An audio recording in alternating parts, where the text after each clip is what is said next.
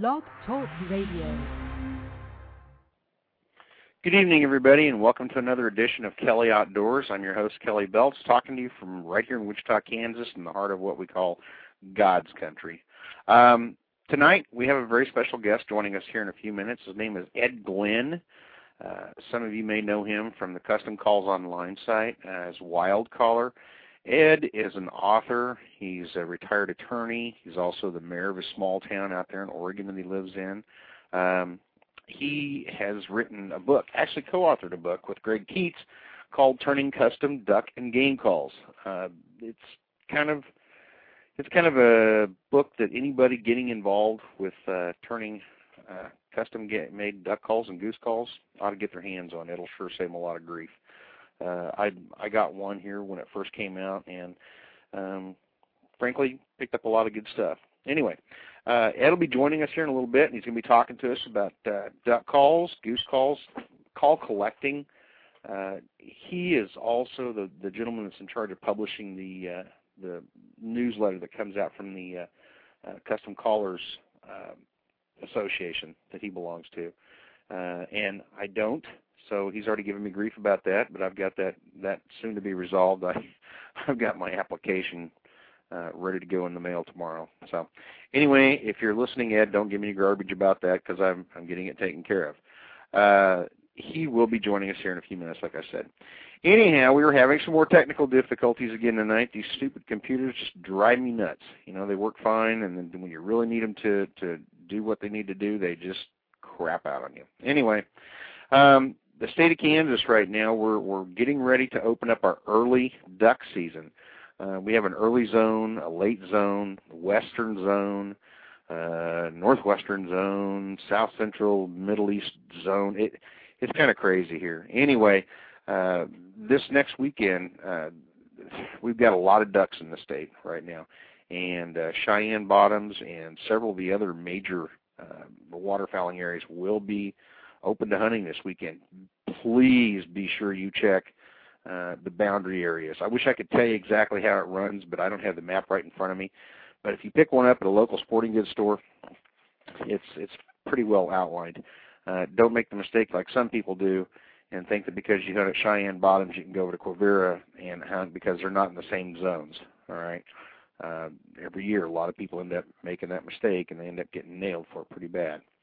Um, anyway, looks like we're to have a pretty good season again this year. There's a lot of water around. A lot of the ponds got filled up. A lot of the a lot of the low-lying areas out in uh, recently harvested cornfields are also like holding a lot of ducks.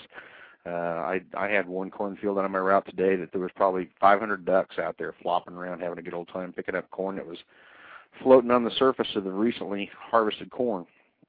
And uh, from what I've been hearing on the ag reports around the state of Kansas, the the corn harvest this year is just unbelievable. I mean, getting you know anywhere from 150 to 200 bushels an acre on on dryland corn because of all the rain we've had in this part of the state. Uh, so it's looking pretty awesome right now anyway, um, like I said, Ed will, be, Ed will be joining us here in a little bit, and we got a lot of things to talk about. Ed is a is a wealth of knowledge. He's uh, very up to speed on on calls. Uh, he has been in this for God, I don't have any idea how many years, but uh, we can we can sure find out when he gets on here in a little bit. Um, Reelfoot is coming up. Reelfoot is one of the premier um, call shows uh, in the United States. It's where a lot of the call makers go, and they'll take orders for calls. They they get to meet collectors. Uh, there's there's call makers and there's collectors.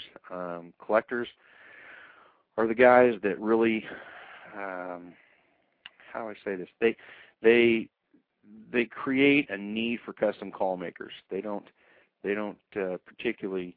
Uh, I, I, I would say they don't particularly go after the mass-produced calls. Uh, I'm sure that you know there may be some collectors out there that have them in their in their collections, but by and large, for the most part, they go after the custom calls uh, made by you know little guys like myself and, and several others. Uh, the reason being is that they're not mass-produced. Uh, they they tend to uh, someday, God willing, become worth you know at least what we charge for them, you know, right up front. Uh, some of my calls, I I have doubts if that'll ever happen, but you know, one can only hope. Um, but uh, Ed, Ed was telling me there's there's lots of different kinds of calls. There's uh, duck calls that are that are meant to be called, and there's calls that are made specifically for collectors. Uh, and he was kind of telling me a little bit about that the other night. I mean, I I, you know, I never really thought about it. You know, honestly, when when you see a duck call, an older duck call, or a collector's call that doesn't have like a lanyard ring on it or whatever, uh, it's because that thing never had uh, any intention of getting anywhere near a lanyard or uh, on a lanyard uh, to be actually used. So um, those calls were made specifically for a collector to sit on a shelf, you know, for all eternity, and and that's just the way it's supposed to be. Uh, now, a, a call made for the field is obviously going to have a lanyard, a lanyard band on it. Uh, sometimes two, one on the stopper, one on the barrel. Um, a lot of guys use O-rings on the stoppers. I do. Several several people do. Uh, to to make them nice and secure. Uh, a lot of those calls will not have uh, lanyard grooves on them. Mine does, and several other people does too. Several others do too. Anyway, I think we've got Ed calling in here. Uh, hang on one second. I'll see if I can get him on the line. Um, Ed, are you there? Hello, Kelly. How are you? Hey, Ed, I was just about ready to run out of nice things to say about you. oh, well, I, I, I guess maybe I'm too late then. Huh? No, you're doing good. Hey, uh, welcome Five to the minutes. show. Welcome to the show. I was just I was just telling everybody a, a little bit about your your book that you wrote, you the one that you and Greg Keats co-authored, and uh, uh, matter of fact, I was just kind of in the middle of my my dissertation about the difference between duck calls for collectors and duck calls for for hunters, and and I'm just going to kind of like shut up and turn it over to you and let you tell me some more about that. You were talking about call collecting and and you had a lot of things that you wanted to talk about tonight, so I'm just going to let you go. Well, you know, there are duck calls, and then there are duck calls. And among the duck calls, there are two kinds. The kinds that you buy down at the sporting goods store in the bubble packs that sometimes sound like a duck, and the custom calls you buy from individual craftsmen who really work very hard to make them sound exactly like a duck. And then there are duck calls. The first kinds of duck calls that you buy at the sporting goods store and from most uh, custom call makers uh, have lanyard grooves around them. So they fit fine on a lanyard to hang around your neck to go to the blind to call in the duck. And the other kind of duck calls often don't have a lanyard groove at all Mhm. because neither the craftsman nor the buyer ever intends to put them on a lanyard and take them to a blind. They're intended to sit on the shelf. But as Greg Keats and I agreed, no matter what kind of duck call it is, it has to make the music. It still must sound like a duck, be a functioning duck call. Mhm. Otherwise, it's just a pretty piece of wood. Right, I I agree a hundred percent. Now, there's nothing wrong with a pretty piece of wood. You go into a an art gallery or a craft show, and you'll find lots of turned pieces of wood that are oh salad bowls that are never intended to hold a salad, or platters that somebody would shoot you if you ever served a Thanksgiving turkey on them.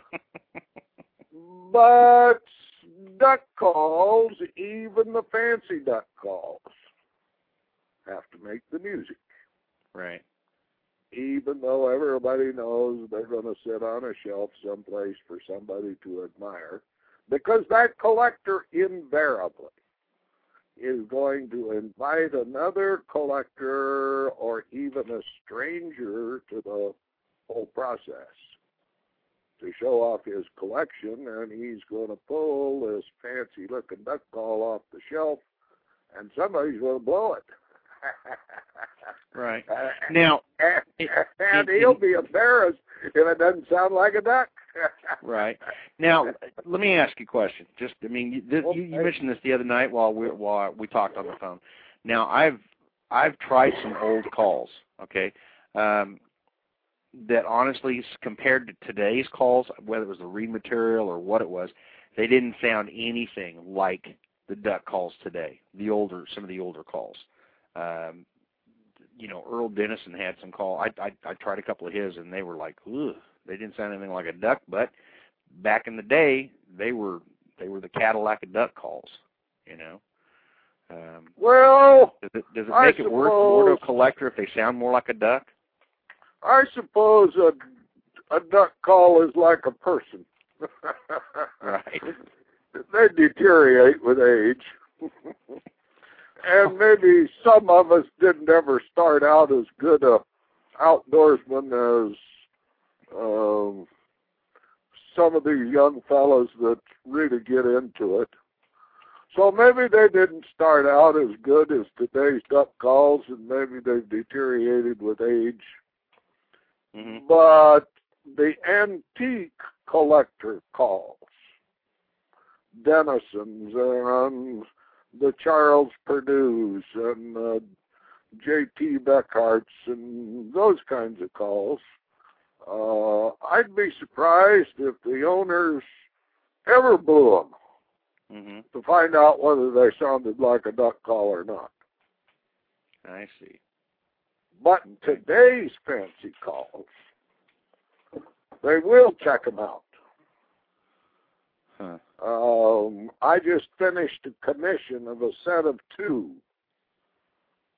and my customer says, and I'd like them tuned to sound like old Susie. Well, I don't know whether I can do that or not because I'm not sure I ever met old Susie. but I do know what a a mature mallard hen does sound somewhat different than a first year uh, bird.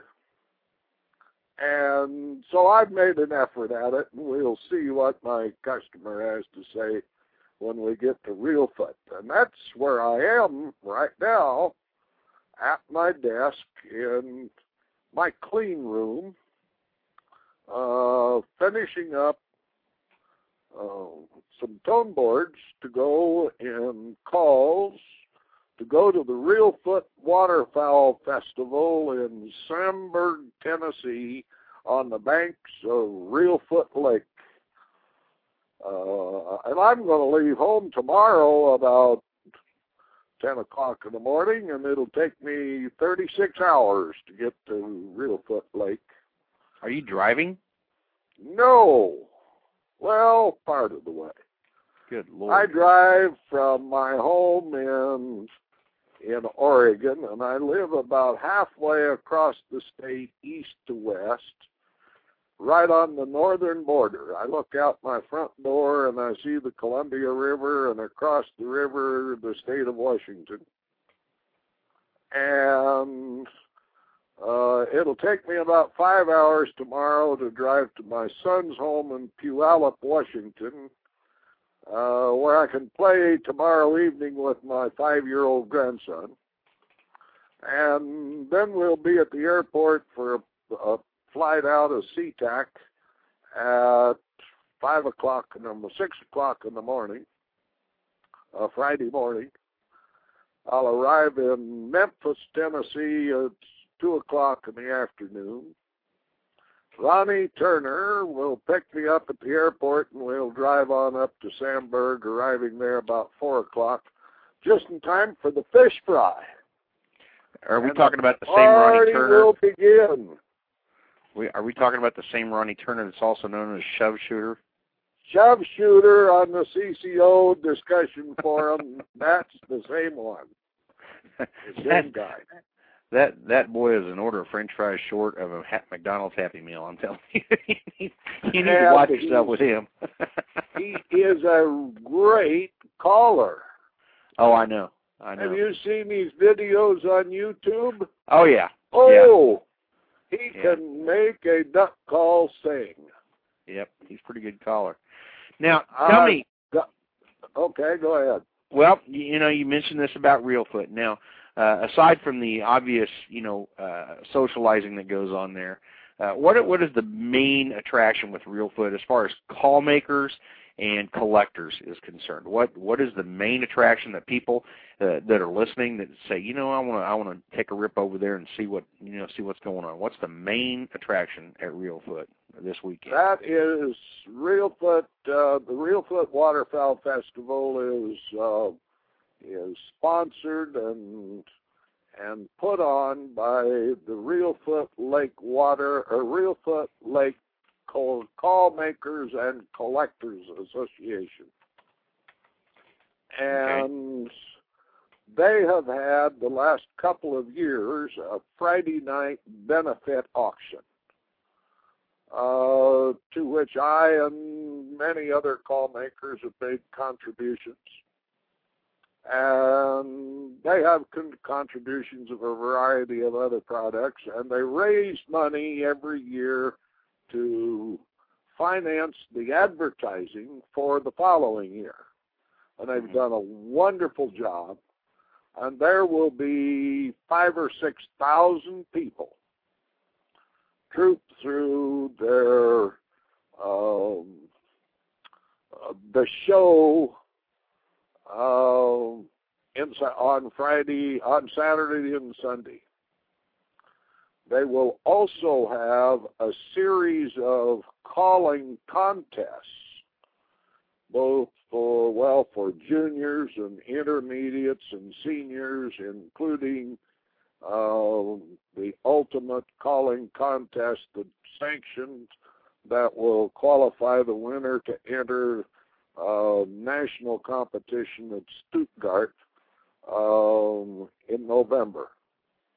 And this is the last of the sanctioned uh, regional calling contests. So they'll have callers from, well, guys, from Maine to Florida entered in that contest So they can try to get their foot in the door over there at Stuttgart. so they can get their foot in the door at Stuttgart in the national finals. I see.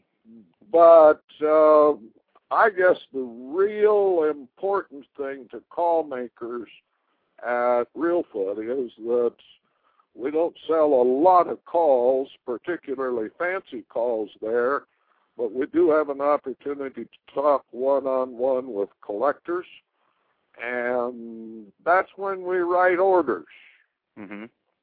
because most fancy calls are sold pretty much on commission between a collector and a call maker and with some collaboration.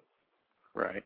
The collector will say, Well, now I sort of like this little feature on this call, but I'd like the woods on that call, and I like the design on this call, and and could you kind of put those all together and and and that's really the best way for a collector to buy a fancy collectible call from the maker Right. is to collaborate in the design yet leave the call maker uh, significant room for his artistic juices to flow and to give him time for that to happen.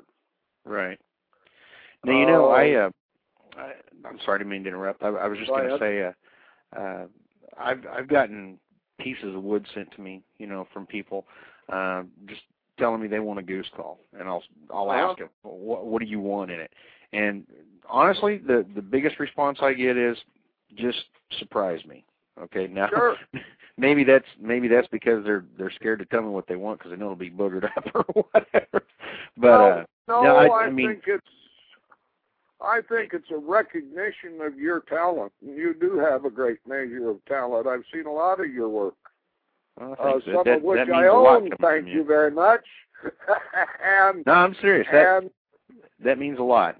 Thank you. and and it is true that uh, many collectors really do allow a call maker to exercise his artistic abilities. And if they're willing to to allow the time for those inspirations to come about, uh, I have never had a call returned. Uh-huh. Although that's the usual policy among, uh, well, even even field grade call makers, is that uh, if you're dissatisfied with the call you buy, uh, send it back and your money will be refunded. Right. That's and that's particularly true among collectible calls. Mm-hmm. Now, do you, you for a commissioned call, you don't you probably don't run into that very much, do you? I mean, the What? fancier ones, like like the one that you and your your partner teamed up on for this last year at the uh, National Wild Turkey Federation. That fancy call you guys made, Yes. that was good lord. That that thing was a work of art. I mean, there's no ifs, ands, or buts about it. I mean, uh, you you've got uh, finger painting uh, with watercolors, and then you've got a Picasso, and that that duck call you guys made was like a Picasso. That that was something unbelievable. Um, you're probably not going to see somebody commission something like that and then uh, say ah, I'm not too happy with it. You know, I'm not going to take it. I mean, a call like that would get snatched up pretty quick by several dozen different collectors, I'm sure. Well, and that call happened to have two collectors that wanted it pretty badly. That that that always works out pretty good. I, you know, it takes at least two people to make a good auction. yeah, that's true. Well, you know, you see a lot of you see a lot of really, I mean, unbelievable calls at that National Wild Turkey Federation thing. You know, when I first started making calls, uh, the guy that was kind of running that, you know, uh, emailed me and asked me if I'd be interested in, in entering some of my calls, and I was kind of flattered because I I thought you know my calls were pretty crappy at the time, but I entered and I ended up getting third place. Well, what I didn't know was there was only three people entered in that category, so it was kind of oh, worked out pretty that happened to me a time or two. you know, I got I got kind of full of myself, and I found out there was only three entries in that category. So it's like, well, shoot. But, uh, no, that's some of the some of the pictures of those calls was nothing short of amazing. I mean, they're they're they're just flat out beautiful. Now you mentioned St. Charles. A, a lot of people probably don't know anything about St. Charles. Now St. Charles, uh, you've got Reelfoot, you've got St. Charles. Uh, tell tell the folks a little bit about St. Charles. What's it all about? All right. Well, Reelfoot is a working call contest uh, um, sponsored by the uh, Call Makers and Collectors Association of America, the CCAA.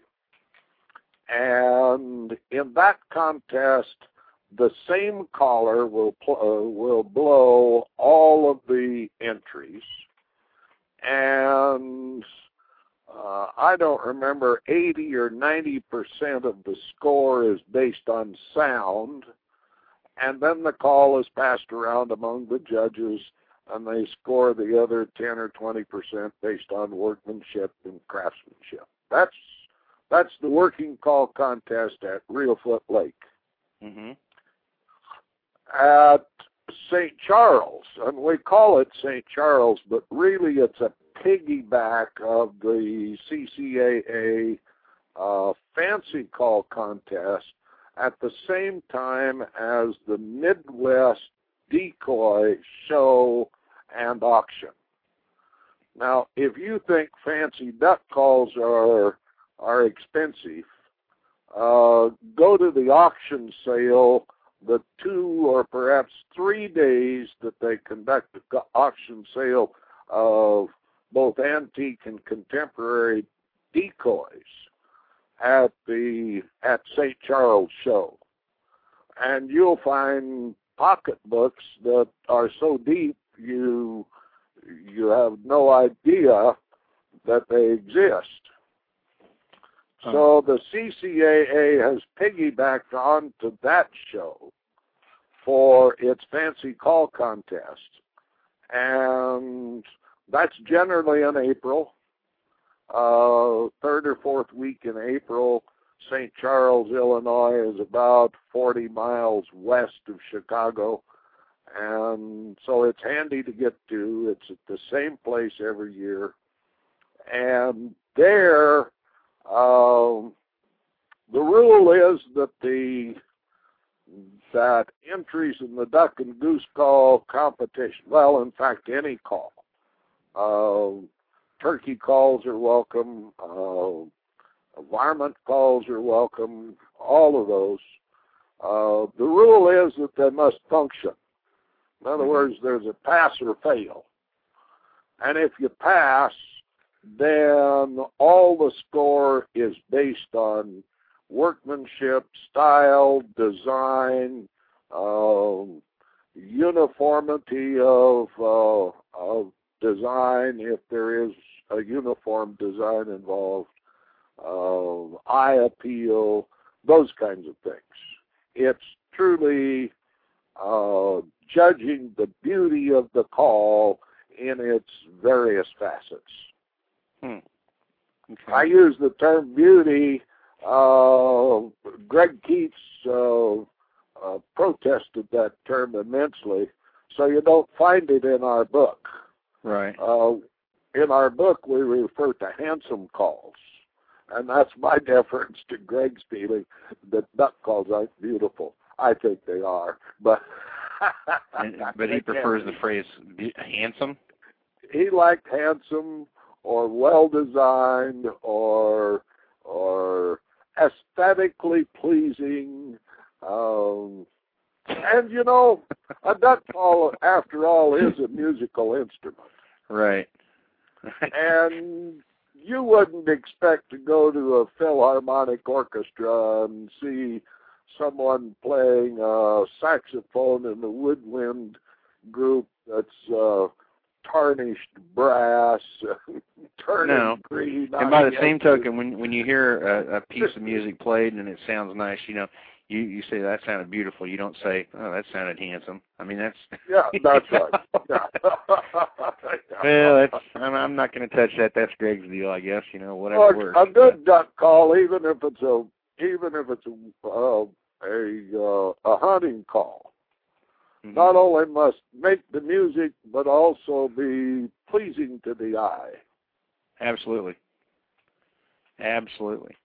Well, we got we got about two minutes left here on the show. Um, so, what else can you tell me about some other contests or some other things? Where do you? This is a this is a good question. Where do you see duck call collecting going in the next few years? I mean, it, it's gotten kind of crazy as far as prices are concerned. I've noticed. It has. There are a lot of collectors who have concentrated on antique calls, Uh-huh. calls made before oh 1950. Uh, because there are more and more collectors and fewer and fewer of those calls available, Uh-huh. I see collectors now moving to contemporary makers. And I think the opportunity for, at least among the fancy calls, to be expanding in the next few years because more collectors will be seeking reasonably priced fancy calls uh, that that are from contemporary makers simply because the antique collectible calls have gotten to be so expensive. Right. Well, you know, I, I saw the same thing. I mentioned this to you the other night. I saw the same thing with old wooden duck decoys. You know, I started Uh-huh. I started collecting those years ago, uh, and then Mhm. and then they just got stupid. I mean, we're t- we're talking stupid money. And then the same thing with antique fishing lures. I mean, it was just you know it used to be fun to go out and pay five or six dollars for an old fishing lure. Now, that same fishing lure, uh, you, you couldn't touch it for under seventy five to a hundred dollars, and and a lot of them looked like they were you know run over by a truck. You know, but that's just Yeah. there's there was only so many of them made. You know, um, same thing with duck calls.